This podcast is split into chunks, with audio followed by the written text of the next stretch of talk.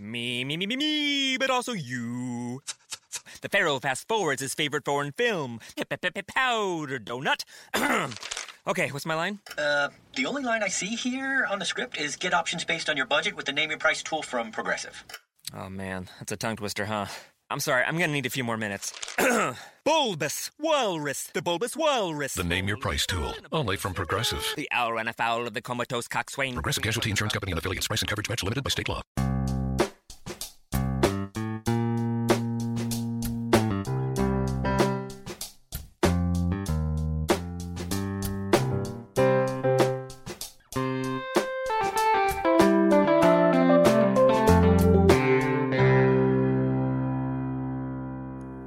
Welcome to Accelerate Your Business Growth with your host, Diane Helbig. Diane is a leading small business development and leadership coach, author, and speaker who is passionate about sharing valuable ideas, tips, and techniques with business professionals worldwide. Diane brings you the world's experts and gurus in all things business, whether it's sales, structure, social media, planning, or plateauing, guests bring their expertise and energy to each episode. When growing your business is your focus, Accelerate Your Business Growth is the show to listen to. Got a topic or guest suggestion? Let Diane know. The goal is to make sure you have the information you need to move your business forward. Thanks for joining us. Settle in and enjoy. Hi, everybody. Thanks so much for joining me head on over to audibletrial.com slash business growth and sign up for a free trial of audible.com. While you're there, take a look around, check out all of the content, and uh, think beyond audiobooks because there is so much more there for you to enjoy. The Accelerate Your Business Growth podcast continues to enjoy inclusion on lists of the best podcasts to listen to and this is because of the guests. These are folks who have expertise in particular areas of business, and they join me for a conversation where they share that expertise with all of you. Today is no different. My guest today is James Petrossi. James is a human connection and consciousness expert, advocate for humanity, and author of the guide, Know Your True Self The Formula to Raise Human Consciousness. A master facilitator and dynamic presenter, James utilizes his experience in talent development, creative strategy, and decades of research into the human condition to offer practical solutions that help transform people's lives. Thanks so much for joining me today, James. Hey, thanks so much for having me. I appreciate it.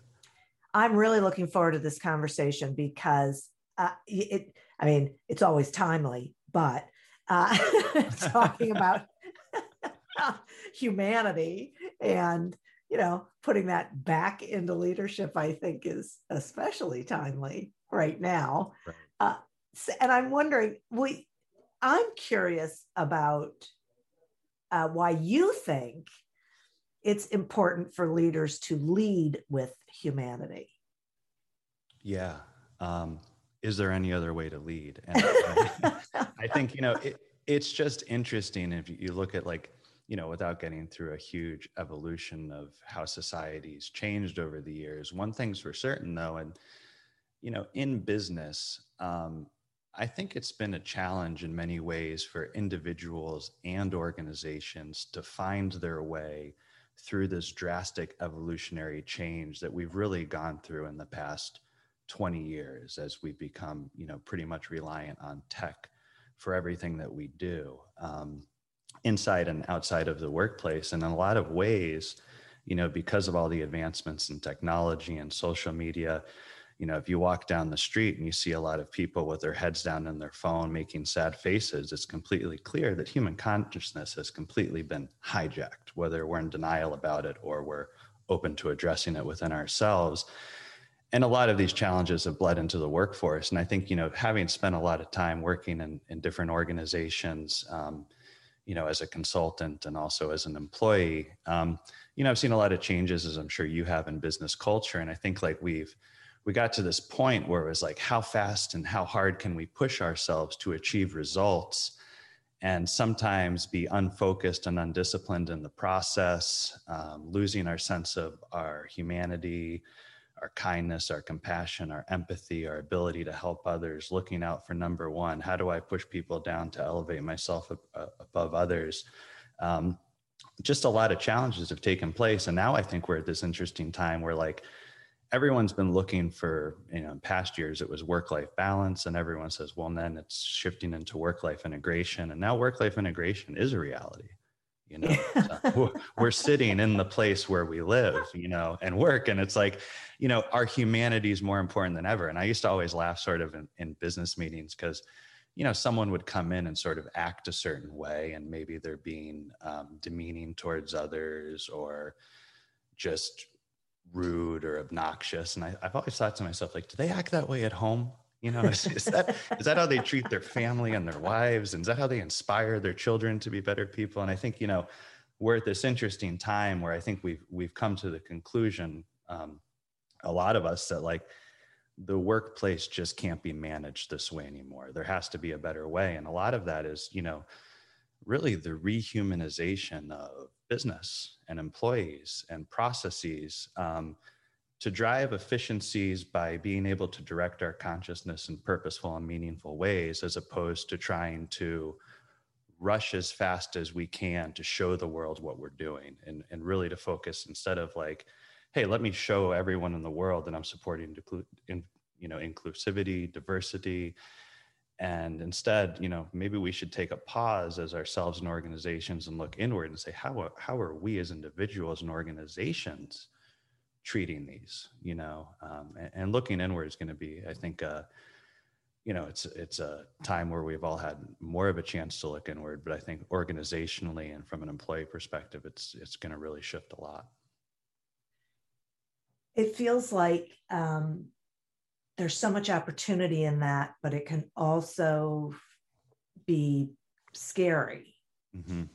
you know, for, for people if they, if, if as they do that introspection, they realize that they have not been leading with humanity and they have not been inclusive and they have been um, rude or short or uh, you, you, know otherwise less than pleasant right. uh, with leading so to speak you know uh, their workforce yeah i mean looking inward is a challenge for a lot of individuals and i think that's why you know most importantly just creating frames of reference of how to be human and re-educating people on the importance of humanity i mean you know i know you talk a lot about it directly to sales, but you know, at the core of the sales process is listening, and the core of listening is empathy. Yeah. You know, and just making sure that, you know, and then you build off of empathy, and and empathy is understanding someone's needs. Then you you dovetail that into compassion and and who are the individuals that we need to help and look out for and, and champion and mentor and and grow and um, it is scary for a lot of individuals. Self reflection isn't something that comes natural. And there's so many forces and pieces of media bombarding us on a moment to moment basis that sort of steal our humanity and, and steal our consciousness and somehow make us feel like everything that's going on is wrong when a lot of things that are going on are, are great and there's an opportunity in every piece of adversity. And i think just be being aware of that and understanding that you know opportunities uh, like this are the ones that we can grow transform and, and really thrive. Yeah that that is really interesting because if i look back over the you know the past year and there has been an awful lot of challenge um it, it to me uh, it always seemed like okay this is a great opportunity for a conversation. You know let's explore. Let's just talk about what we're learning or what we're, we've come to realize or you know what is truth. And yet there are so many people who have it feels like they're um, pushing against what is is being uncovered and and almost like they're taking it personally. Right right. And there's a you know, when we're in the midst of change, change is difficult and it requires reprogramming neuron chains that have been built in our brain about how we believe things should operate and should be. And it's a big challenge to navigate that change. And I think there's a lot of, you know, when you think about driving a transformation, whether it's, you know, being more human in any aspect or just transforming and taking learnings from what we've been going through, um, you know, people are going to start uh, reminiscing about the past. Uh, fear starts to worry about the future, and you know, there's been I've sort of laughed at the at the beginning and onset of everything that we've been through because everyone's like, when will things get back to normal? And I'm like, well, normal is what is in front of you right now. This is the reality we're in. Yeah. Wishing what was doesn't exist and the future that isn't written yet. And that's up to us. So like let's leverage this and let's take this moment and opportunity to to sit down and reflect on what's working and, and what needs to be changed. But you know, and you look at it from a, I sort of laugh from like, here's one small tactical thing. It's like we get so roped up in in things. It's like I have so many, uh, you know, colleagues, you know, people in the business community. They're like, oh, I'm so fatigued by Zoom meetings. It's just Zoom meeting, Zoom meeting. I'm like, well, why do you have Zoom meetings for every meeting? Every meeting, you don't need to be distracted by looking at how you know 30 different people's domicile looks behind them you can just get on a phone call like we did before because that worked just fine now you might meet someone for the first time and that first meeting it might be really nice to put a face to the name and have a yeah. real conversation but you know we get so caught up in what's happening that we don't take a step back to really reflect on you know what we can learn from these experiences and how we can shift how we do business um, yeah yeah, that's, yeah, right. You don't have to. It's almost as if people give up their control to circumstance. Right. Huh. And and giving up that control to the circumstance and their choice within that circumstance. Right. Everything becomes very reactive in nature. Yeah. And and I know, you know, I don't spend a lot of time on social media um, at all, but you know, I have a presence on LinkedIn because it's for business, and mm-hmm. I've always used social media in some ways as just a, a way to study behavior. and you know, you look at these pulse periods where the whole world and the whole business community is just shouting about one thing that needs to change. This needs to change. When is it going to change? And like, you know, everyone showing how they're doing it. This is how we're doing it. This is how we're doing it. Look at us. We're hiring these, we're doing this. It's like, yeah, but what are you doing to change from within? Because you can show and demonstrate that you're meeting the needs of society, but are you walking the walk behind the curtain? And I think that's a challenge for a lot of organizations because to create that change from within doesn't happen in a week, it doesn't happen yeah. in a month. It's a moment to moment lifetime commitment of how you want to lead your organization and yourself as a leader. Yeah, and it really, you really have to commit to whatever that is at the very top. It reminds me of early in my um, career. Uh, I lived in Detroit and mm. worked with um, for a company that worked with the automotive industry, and it was around the time that Ford came out with quality is job one. Right. And they preached it from the very top all the way through the organization. And so it, it really was cultural. You know, the, the entire organization really felt it, believed it. You could you could see it in the product. And then so General Motors was looking at it going, well, we better come up with something. And so they came up with something but but it wasn't something that they really believed in mm-hmm. and it didn't work and and i remember watching this go on you know like 30 some years ago and just going wow that is really interesting that they're just giving it lip service and expecting it to to pan out but it, it the people at the top don't even believe it.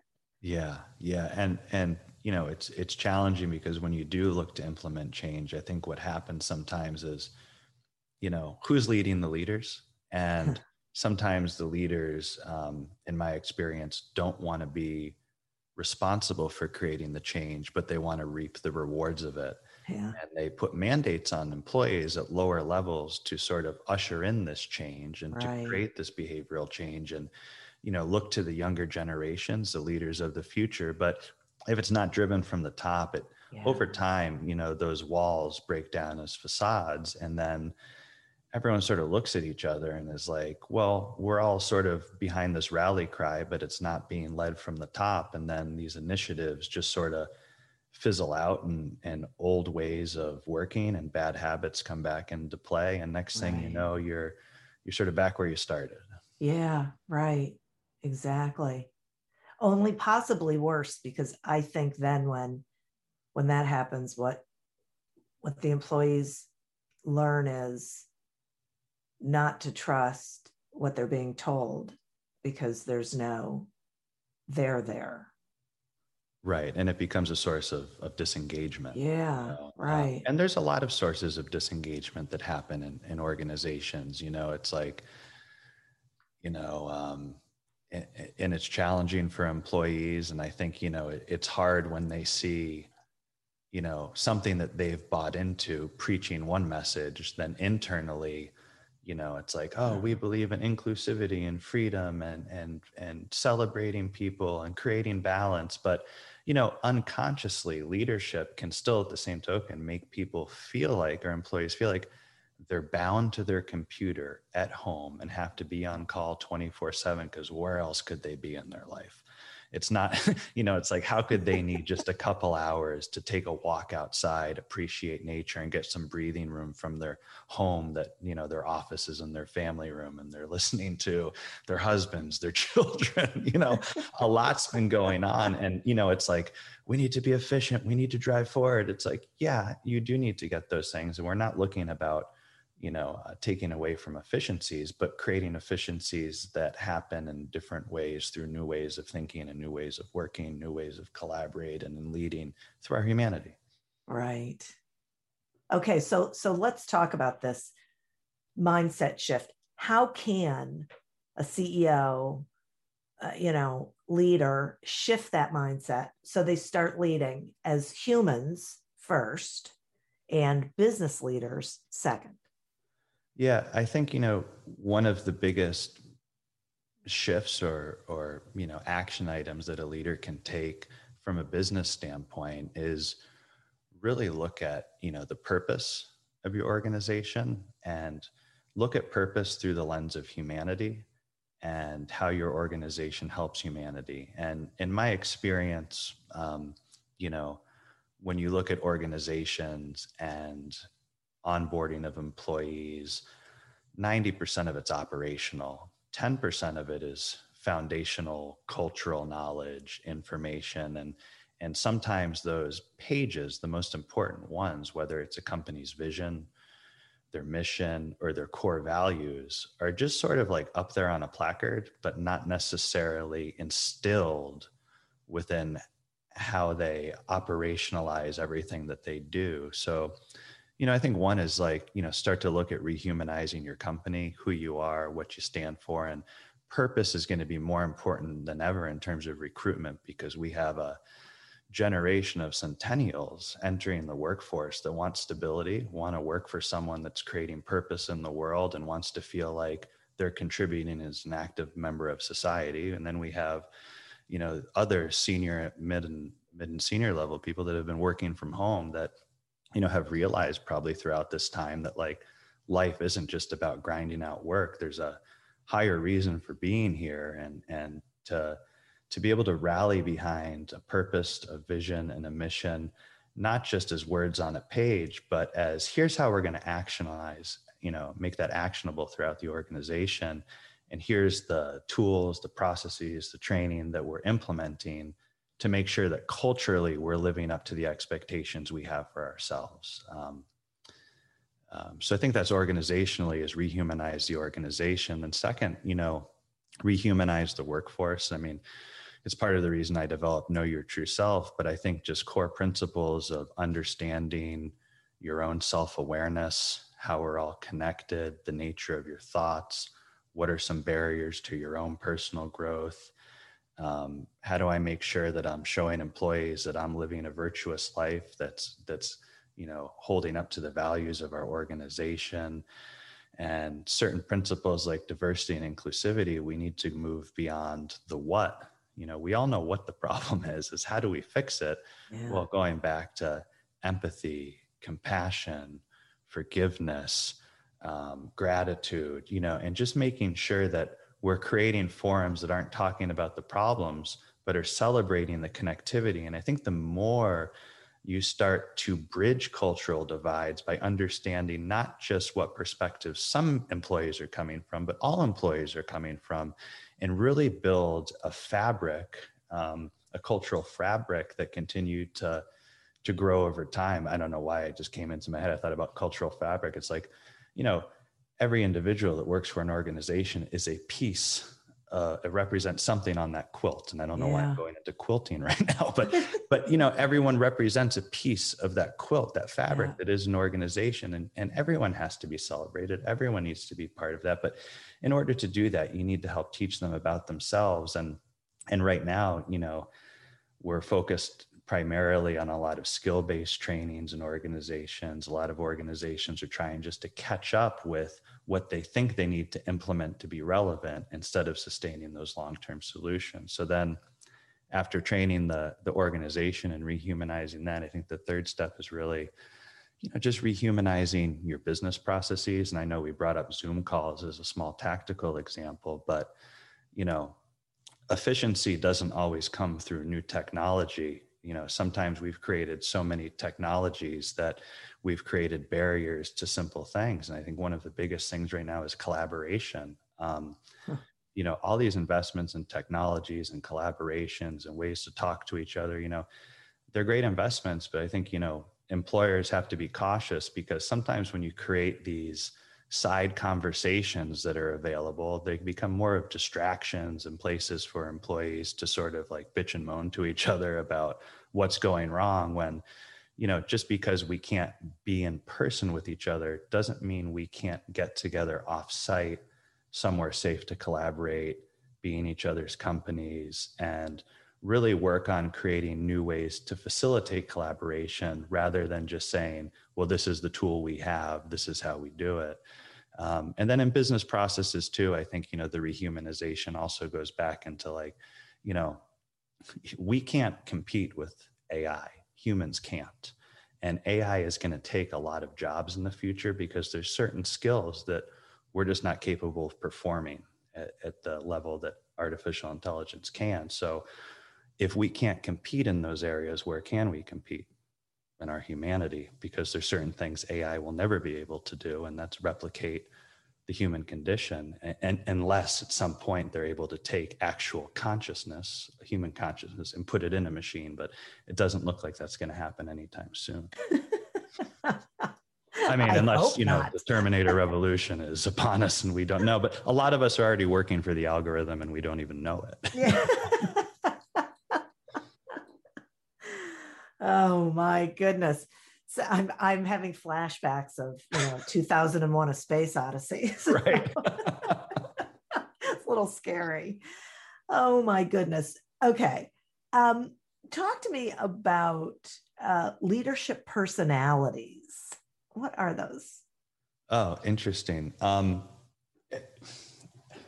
you know, I used to teach Jungian personality types, so I guess I'll probably, you know, revert back to that but i look at like you know sensors who are driven by control um, thinkers who are driven by results feelers that are driven by collaboration and intuitors that are driven by fun and vision.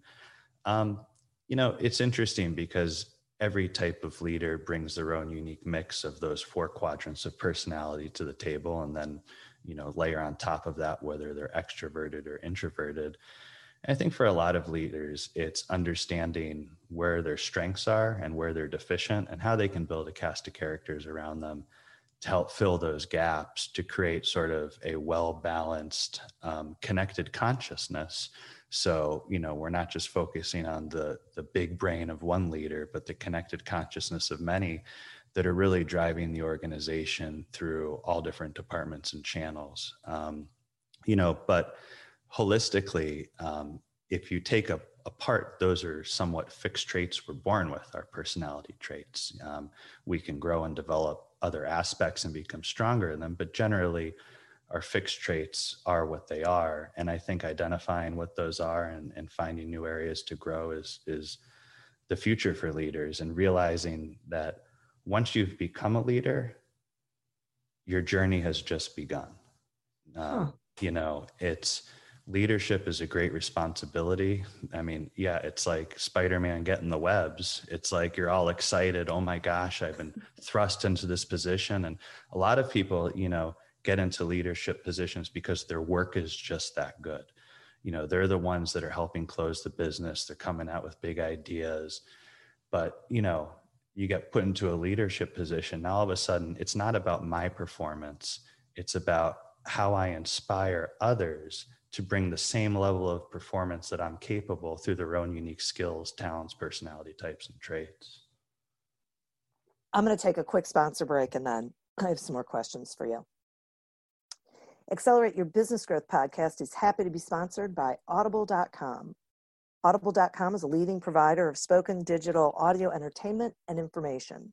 They have thousands of titles to choose from, as well as podcasts, Audible originals, guided meditations, and more. One of my favorite audiobooks is Everyone Deserves a Great Manager by Scott Miller. For me, I love being able to listen to it anywhere and across my devices without losing my place.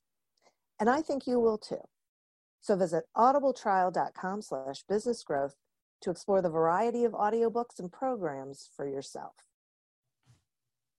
Company culture starts there with the personality mix of the leader. Is that a fair statement that Yeah, I think it's fair. I think it's, you know, partly it's through whatever collective leadership team they ah. have that's helping them define what this overarching vision, mission, values, wherever you're directing everyone's collective consciousness in the organization.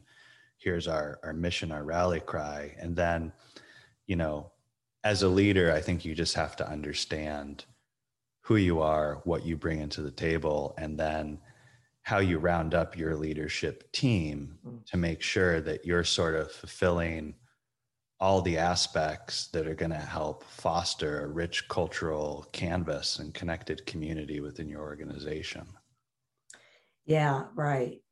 Right. I think a lot of business leaders think that they are the ones who are supposed to have all the answers and all the ideas and and you know that every buck stops here you know everything rests on their shoulders instead of realizing that their responsibility is really to gather all of those resources that um, as you say that then there is a collective consciousness that together creates that momentum and direction and yeah i think of like the orchestra leader you mm-hmm. know um, they're not playing any specific instrument but they're waving the baton and, and making sure that everyone's connected with each other and moving forward and and and building this beautiful symphony of sound right, right. and that collaboration and yeah to think you know if you are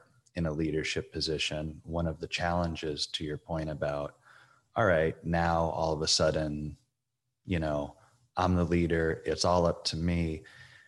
There's some challenges that come into there because, you know, if you're so hell bent, there's a natural tension in life between power, right, and belonging. Mm-hmm. Um, and if you're all about exercising your power, you know, leadership can also become very self righteous. Um, this is the viewpoint to live by.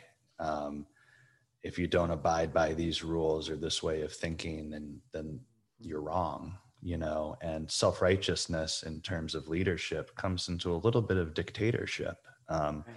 which makes people feel alienated from a higher purpose in the workplace. It can be a big challenge for a lot of individuals. Yeah, yeah, absolutely.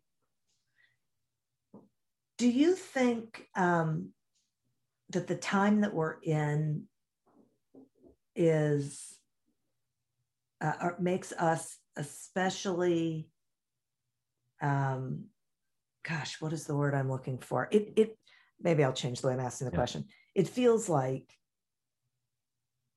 the the time that we are in provides us with an incredible opportunity to really look at our organizations from different vantage points because you know things have um, had to change. Now they had to change suddenly for a lot of organizations and there was a flexibility and an adaptability that had to happen. And to me it sort of feels like that um, you know we could take that as like a springboard to say okay you know what? Let's just take a look at this entire enterprise and how we are doing things. Yeah and i think one place that's great to start is is just you know the pulse of the people in the organization yeah and really taking time to listen and assess and whether you want to call them i mean the reality is mental health is a huge challenge facing America right now. Um, and it's bleeding into the workplace. And this is, you know, mental health beyond, you know, physical brain damage and, and challenges that people face with their mental to everyday people are struggling, you know, and we often don't take time to actually know what's going on in the lives of our employees. But that's more important than ever because without understanding those circumstances, how can we create solutions for the future? You know, to understand, you know, what's it felt like working from home? What challenges are you facing personally and professionally? Like, how are they changing your perception of how work needs to be done?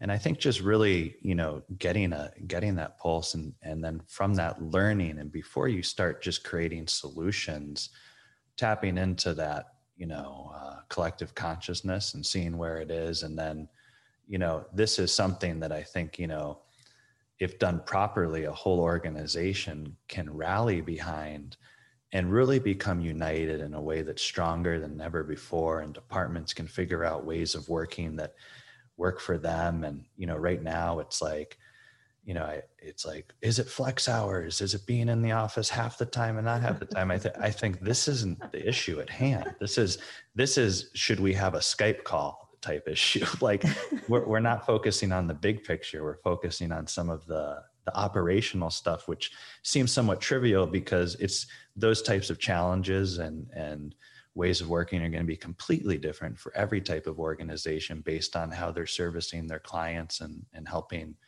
you know humanity and service the world through their offerings products and services. Right. Right. Um th- this is so i just it's so interesting for me because i'm i'm listening to this and i'm thinking about um you know companies that i know and, and leaders who i know who um struggle with this kind of thing. You know that they think that uh, first of all, I, I, you said something earlier about you know the mission vision ends up being a placard on the wall, and I think that is happening in so many organizations where it is not something that is ingrained in the organization and the behaviors and the goals and everything about an organization, but the leadership sits there and says, "Well, everybody knows what the mission is. We've told them." It's like, okay, but are, are we exhibiting it? Are we having a conversation around it? Or is it the sign on the wall that as they walk in, they're totally ignoring? Yeah. Yeah. It's a, um, you know, I think the bottom line is, and the, and the, the silver lining is, is that, you know, this is the time to transform. And before, um, if you talked about transforming an organization, you know you've seen a lot of leaders that have pioneered new ways of thinking over the past few years and and seeing those changes and progressive organizations that really celebrate all walks of life and and are really purpose driven in all the actions that they do and those are the few like those are the 5% yeah. and the 95% who are old dusty companies, been around a long time, or maybe have been around just 10 years, but haven't really freshened up who they are or looked inward in a long time.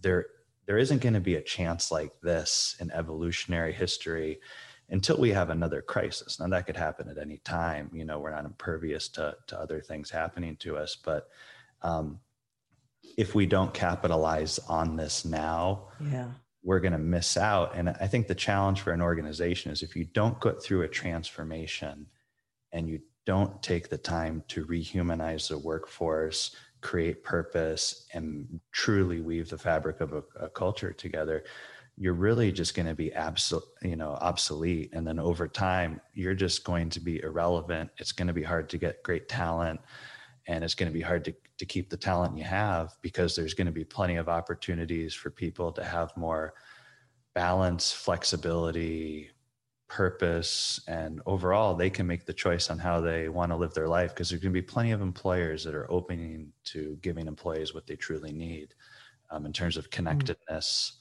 Well-being and and uh, overall enjoyment of the workplace. It's another thing i've never understood why work you know part of this old school way of thinking is like for some reason when we go into the workplace i don't understand why everyone looks serious and angry. You know it's like like oh we're here for this meeting so we all have to like put on this face like we're really i'm like aren't we here because we're highly skilled and we solve problems and we love collaborating and we love working together what are all these personas we're putting on and those personas are us blocking our humanity right there are workplace personas that when i get into the workplace I just tell people to get it done. it's like, okay, you know, like if that's the persona you want to have, but let's look at your humanity because your humanity can probably rally people a lot stronger than this false sense of identity that you've created about yourself and who you are in the workplace.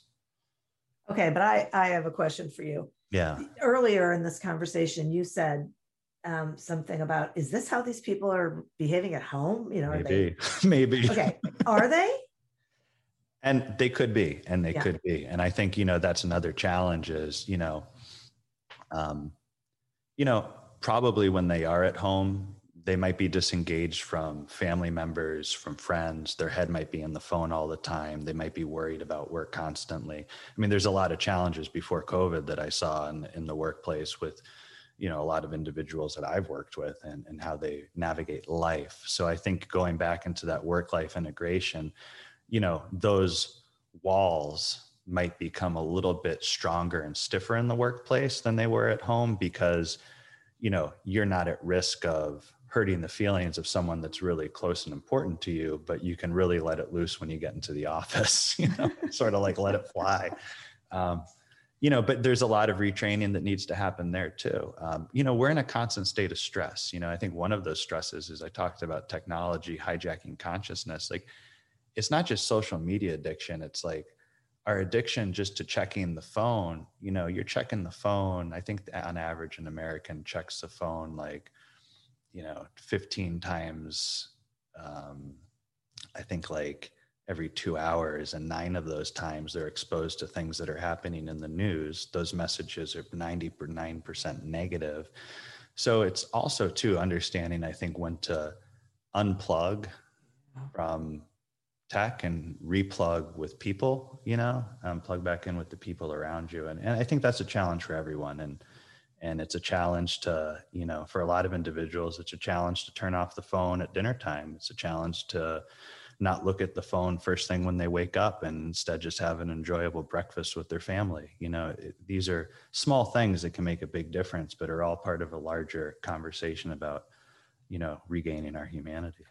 Exactly. Well, I can tell you that um, there came a point where I realized I had to get off of Facebook because mm-hmm. it, it was making me angry and miserable. Yeah. And it really does take over how you feel about everything. Uh, you know, I mean, I still pop on there periodically, but uh, that that constant, you know, scrolling and reading what people were saying and and whatnot. And when I got off of Facebook, I felt lighter. Yeah. Yeah. Um, you're you're free with your connection to the universe and, yeah. around you and and to actually be able to enjoy and embrace the moment that you're in without having the thoughts opinions perspectives of strangers brands so-called friends acquaintances um, news sources just bombarding you. It's we're not programmed to be able to handle that. And essentially you know the reward center of our brain is built on the neurotransmitter dopamine and every time there's an alert on your phone, it creates a dopamine trigger of a reward, but there's no actual reward. It's just the promise of a reward, you know? Even if you get that like, how come I don't have another like? And all of a sudden, you're the rat in the experiment that keeps hitting the lever and shocking itself. And eventually, you're laying next to that lever, that phone, in complete, you know, confusion of why everything feels wrong to you in the world because that's not the world. That's not Right. the reality. The reality is the moment you're in, the conversations you're having, and the people that are around you, and how you're working together to enjoy life, solve problems, or work through challenging solutions together. Um, and, and that's where the harmony comes in. And, you know, and, and, you know, right now, if you look at like the workforce, it's, you know, I always, before this happened too, I know I've talked about the, the, um, uh, Zoom calls, but I've always thought it was interesting, you know, going into big meetings and here there's 30 of us, we're here for a workshop and everyone's got their phone in front of them and their laptop up. And I think, you know, the purpose right now is to not make everyone feel like you're really busy and getting work done. The purpose is for all of us to be together and, and work together and solve problems. But we're looking for that next trigger unconsciously. We don't even know it. When's the next email coming in? I need to make sure I respond to emails. I need to make sure I have my phone on me. I need to, you, you know, you don't have to do that. You're, Right. you're you're unconsciously being programmed to do that and then you know if if you ask a lot of people that do have heavy addictions to cell phones or uses they're in a point in their life where they're so invested in in working for the algorithm that it's hard for them just to put their phone down. So you know there's certain things i think organizations can do to help train individuals on creating even a balance within that cycle is like you know i thought a great opportunity one of this is you know i've worked with an organization before that had no cell phones in meetings and certain things are hard to implement because you're in a meeting and no one knows what time it is because no one has a, no one has a phone. Because So- they don't have watches. yeah so every meeting's going like 15 minutes over. But i think you know just making sure that if you do have a company and you can do it say like hey we're going to implement no emails have to be responded to or expected to be responded to past 7 p.m if that's what works for your organization that could be a great way for people just to feel like they're not on call all the time or have to respond and those are small operational things and business processes that can make a big difference in employees lives I'm so glad that you brought that up because I was I was thinking about that very thing that it it really isn't difficult to let people know that you expect them to disengage. You know, that you don't expect them to be available all the time and and people who one of the things I've noticed is that what people don't realize is when they're available all the time, they're teaching other people that they're available all the time. So it works against you in so many ways, psychologically, but also if then you aren't there when someone is expecting you, it, that can have all sorts of negative ramifications too. So it isn't necessarily what's best for the organization for people to always be available or always be on. Yeah, and that always on too. Like I don't know if it does it as much now as it did a year ago, but you know, in the midst of hardcore hustle culture, it was like a bragging right. You know, you pull an all nighter, and I'm, I've been victim to it myself. You know, it's like you, you take pride in the fact that you're not living a, a balanced life, that you're this dedicated, that you're so focused, you don't have anything else to do. But you know, what happens is you get a lot of short, strong sprints instead of a well paced marathon. And when you're running a business, you need to make sure that you're not burning people out by making them sprint and jump and do all these exercises on the drop of a dime, but making sure that you're having, you know, uh, in, in this marathon of business, you're celebrating the milestones, the mile markers, the checkpoints, encouraging each other, helping each other, realizing when someone needs to go to the medic tent and rehydrate. You know, like we need to take care of each other in this process. And, and also, too, just knowing what's going on behind the curtain in their life, because, you know, there's always been this sort of, uh, I think, uh, you know separation between life and work and you know what happens in someone's personal life doesn't matter but now it matters more than ever um, because now I know if someone has a daughter at home and she's sick and they need attention, we can say to that that woman who's our employee, you know what? Like we don't expect you to be on call at all right now. You let us know when you're available. We'll help you through this next week. Instead, right. we're putting so much added stress on this individual that there is a big fear, a big fear that if I'm not available, I will be fired. Yeah. Whether that fear is is is reality or whether it's a false belief, and probably it's a false belief, but we believe it. I mean, as as employees, it's it's sometimes feels like we've you know put people in situations where they're sort of walking on this tightrope, mm-hmm. and they don't know if if you know what's going to make the bottom drop out, what what action they they do that to them might just be some simple personal thing they need to take care of seriously and and that level of stress and vibration it isn't going to help them be more productive no no and yeah. because of that you know now all of a sudden we're having you know all these different phone calls collective calls like you know we're not we're not maximizing the um, you know individual or collective purpose by any means. We're just creating more work, more meetings, more yeah. challenges, and we're not we're doing ourselves a disservice in the long run. But you know, to take a step back though and to, to understand your team, the situation employees are in and and how to navigate it is, you know, it takes as a leader, like you know it takes trust. And if you hired these yeah. people to do their job then trust that they're going to do their job that they don't need to be sitting next to their desk all day. And sometimes what could take one person in two days to do another person can accomplish that in a few hours. If they accomplish it in a few hours let them free you know? Like say say thanks for all the hard work. You know what? Just take friday off. It's not a big deal. And we're not here to babysit employees we're here to to leverage their skill sets and to help bring value to the organization well, that's one of my favorite things is, and I'm so glad that you said it is we hire people because we think they're going to be able to do the job. So we have to go let them do the job, right? You can't micromanage them. It, it's, it's so counter uh, productive and intuitive. It, is the weirdest thing, but to, I, I,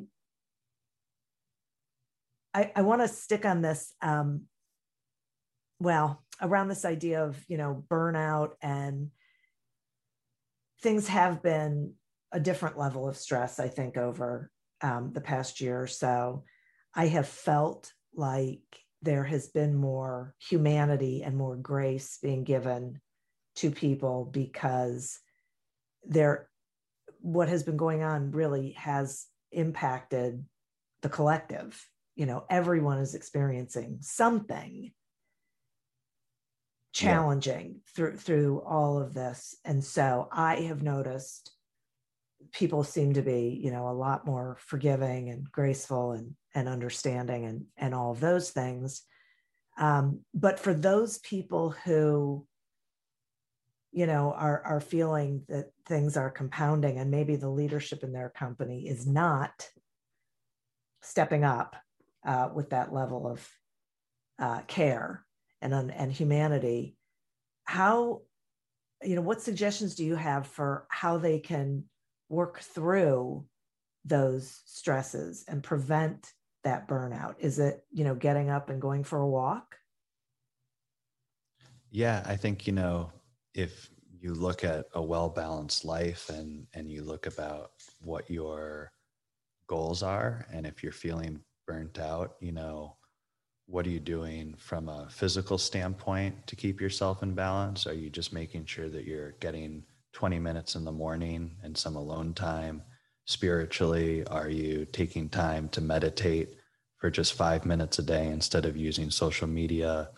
From a career standpoint, um, what goals can you set with your boss on something that you're looking to achieve to making feel like you're growing within the organization you're part of? um, your social goals. I think taking a look at, you know, who you're spending time with, uh, making sure that at this time you're really focusing on family and close friends and good support systems. And then from talent development outside of your career development what are things that really light you up as an individual do you love riding bikes? Do you love painting? Have you always wanted to do poetry? And making sure that you're looking at yourself from a holistic standpoint and finding areas of your life where you might feel deficient because right now you might be dedicating 80% of your time between your you know family because they're around you all the time. They've become your social network and your work and the other 10% you want to read more but you never really have picked up the book. You want to paint more but you don't have time and, and finding out how to bring more balance to the ecosystem that is you. Um, you know and then in turn i think part of it is also too having you know if your boss is not having honest conversations with you is maybe just ask for an open conversation and say hey you know i'd love just to set i know a lot's going going on in the past year. We've been fast and furious. I'd love to sit down with you and talk about sort of my goals for the future what i'm trying to achieve in terms of balance and figuring out ways that i can best serve the organization and use them as an advocate to help you. And i think sometimes if you do that outreach at least it elevates it to them of the importance to you. And you can probably put an action plan in order that feels like it's serving the business and they'll appreciate that but giving insight into your own personal needs as well. Oh wow that's great. Yeah yeah that that i love that. That is really great. It's a wow. challenging time. I mean I, I, I have to say it's it's um you know we, we, it's in some ways you know we're getting closer to the light i feel like and other times i feel like we're digging ourselves deeper into the darkness without even knowing it. And you know a good example is is ford bring up ford again. I think like it was a week or two weeks ago ford announced you know how they were going to handle working and i think they had a great solution and it's, it's a big picture one and it's like we're going to let people work from home. We're going to transform offices into highly collaborative areas. And you know, in doing that, they're going to train people new ways of thinking, working together, idea generation. And they're sort of, you know, it seems like in their own model have found a way to, to really, um, you know, give the ownership to the employees and the departments and have trust in them while creating a, a new organizational way of thinking that you know will evolve as as we need to evolve based on this this current time. And it really is rising to the occasion. It you know it's saying okay eh, it's a new normal. Who knows how long it's going to last or, or what's going to happen. So let's just meet it.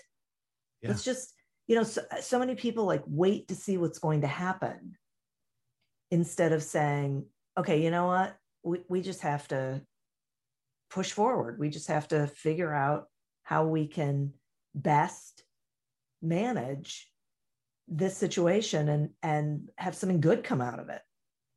Yeah. Yeah. And um taking the time to pause and reflect on that and, and asking yourself the right questions as a leader, an employee, as a team leader. Yeah, it's it's um it's where the the true opportunity lies and this is the time of transformation. And you're right it is you know sometimes i can go down into you know the challenges we face but you know you bring up a good point is during times of crisis it's the compassionate nature the ability to help each other regardless of any type of belief systems we might have. The differences we have with others go away in times of crisis and humanity helps humanity. Um, you know it's beautiful to see that and we need to make sure that you know we don't just do it from a one-off standpoint but we do it from a holistic standpoint and making sure that you know that that rally cry of helping each other just cascades and and you know fulfills the future of of what's in store for us in the workplace it's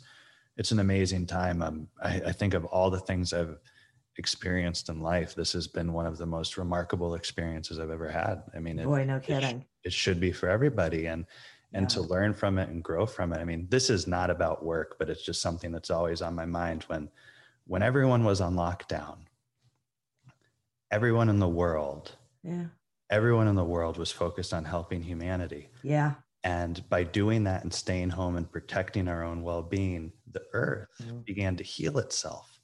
And everyone was like, the earth has stopped vibrating from all the man-made machines and tools. And I thought, you know, why didn't we use this time to learn that we should just give the earth a month off a year? we should all take a month off, a break, a month uh, lockdown and spend time with our friends and just be grateful for the gift of life and then go back to work you know it's like but you know obviously no one wants to shut down uh, but that would heal the earth but we choose right. not to do it so that's a big macro learning now how do you take a macro learning for your organization and how do you heal your organization because i know all organizations no matter what business you've in we've all experienced trauma and the trauma could be we've had to lay off employees We've had to shift from producing clothing to making masks. We've had to reevaluate, um, you know, our goals as an organization. We're losing partners. A myriad of problems for everyone, right? But you know, what are we going to do with that, and and and how are we going to learn from it? Right. Exactly. Yeah. Well, I I hope we learn long term lessons from it because you know, there's silver linings in everything, and that would really be uh, an incredible silver lining. And James, I really this thank you so much for this conversation. I so appreciate it, and and the work that you're doing. Will you tell the listeners how they can find you, how they can get your book, and anything you've got going on that they need to know? Yeah, um, you can connect with me on on LinkedIn. Um, I think if you just type in the search bar James Petrossi, and I'm the only one. Um, and then if you want to check out my website, uh, ptnl.com, and then my book, Know Your True Self, The Formula to Raise Human Consciousness, is available um, at all major retailers, uh, and it can be found there as well.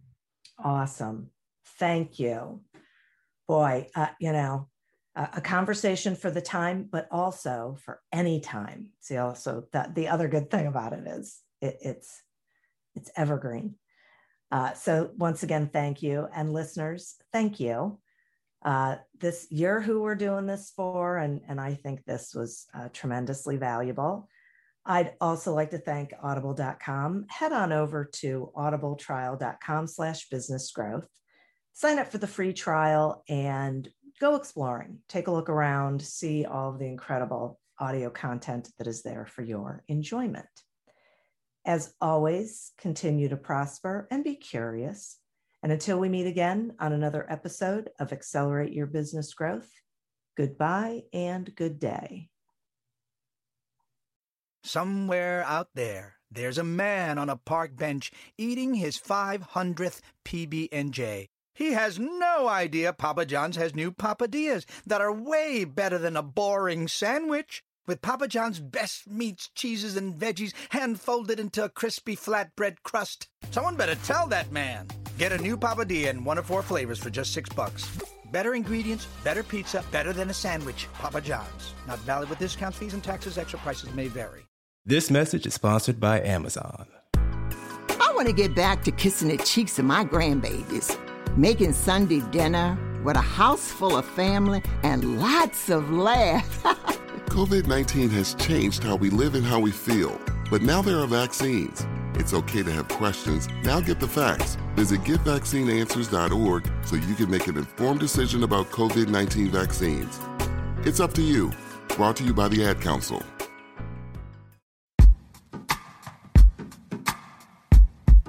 The Jim Stroud podcast explores the discoveries and trends forming the future of our lives. Brain to brain communication, robot bosses, microchip implants for workers, and artificial intelligence replacing human workers are all happening now. If you want to know what's happening next, subscribe now to the Jim Stroud podcast.